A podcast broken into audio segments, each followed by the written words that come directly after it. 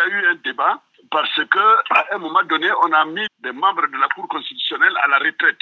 Certains parce qu'ils étaient professeurs à l'université de Bangui, d'autres parce qu'ils étaient magistrats et atteints par la limite d'âge. Et à l'époque, il y a eu un débat au niveau de la République centrafricaine où certains pensaient que les professeurs d'université, s'ils étaient mis à la retraite de ce côté-là, cette euh, retraite-là jouait sur euh, leur position au niveau de la Cour constitutionnelle. Nous, des droits de l'homme, nous avons dit qu'il n'y avait aucun lien que lorsque la corporation, que leurs pères ont fait une assemblée et qu'ils les ont désignés, ils sont nommés membres de la Cour constitutionnelle et cette élection est détachable du fonctionnement de la Cour constitutionnelle et on ne peut pas les démettre de la Cour constitutionnelle sous prétexte qu'ils ont été retraités au niveau de l'enseignement supérieur. Il en est de même en ce qui concerne les magistrats comme Stafio, même mis à la retraite au niveau de la magistrature, mais comme il relève de la Cour constitutionnelle, nous avons compris que, étant membre de la Cour constitutionnelle avec un règlement qui porte organisation et fonctionnement de la Cour constitutionnelle et qui rattache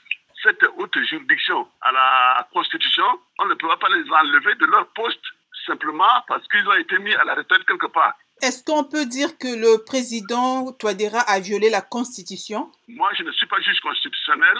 Je pense que le décret étant signé là tout à l'heure, ce sont les membres de la Cour de Constitution et les personnes euh, ayant un intérêt qui vont certainement réagir par rapport à ce décret, mais je ne peux pas, sans être juge constitutionnel, dire si ce décret est conforme ou non conforme à la Constitution. Peut-on dire que cette situation a un lien avec l'invalidation par la Cour? Des décrets du président créant un comité chargé de rédiger une nouvelle constitution? Je ne veux pas rentrer dans ce débat. Pratiquement l'année 2022, nous avons connu beaucoup de petites difficultés entre la Cour constitutionnelle et l'exécutif. Premièrement, en ce qui concerne la loi sur euh, la nouvelle monnaie, la crypto-monnaie, dont les dispositions faisaient état de ce que ceux qui pour s'engager dans cette voie étrangère pourraient avoir la nationalité centrafricaine ou avoir des propriétés en République centrafricaine. La Cour constitutionnelle a donc euh, annulé ces dispositions qui concernaient ces parties-là. Et puis, il y a eu l'opposition qui a saisi la Cour constitutionnelle en ce qui concerne les décrets qui créaient un comité de rédaction d'une nouvelle constitution. Et nommant les membres, la Cour constitutionnelle a pensé que ce décret-là était contraire à la Constitution. Puis donc nous sommes partis dans un système de bras de fer.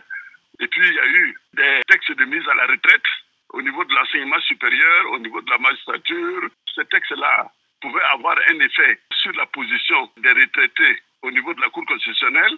Il y a eu un groupe, la société civile avait pensé à cette époque que les textes de l'université qui la retraite ne pouvaient pas avoir de l'influence ou des effets sur le fonctionnement de la Cour constitutionnelle.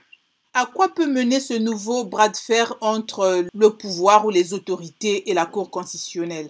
Je ne sais pas là où ça peut mener, mais je vais simplement dire que c'est quelque chose qui est malsain par rapport euh, à la bonne gestion de la chose publique en République centrafricaine. C'est-à-dire que l'harmonie qui existe dans le fonctionnement des institutions de la République et qui font de notre pays un état de droit ne devrait pas arriver à un certain dysfonctionnement qui fait qu'il y a des décrets qui sont pris et des résistances qui sont opposées. Il y a la Constitution qui est réclamée pendant que d'autres lois réglementaires interviennent dans le même domaine. Donc il y a un problème qui ne va pas quelque part.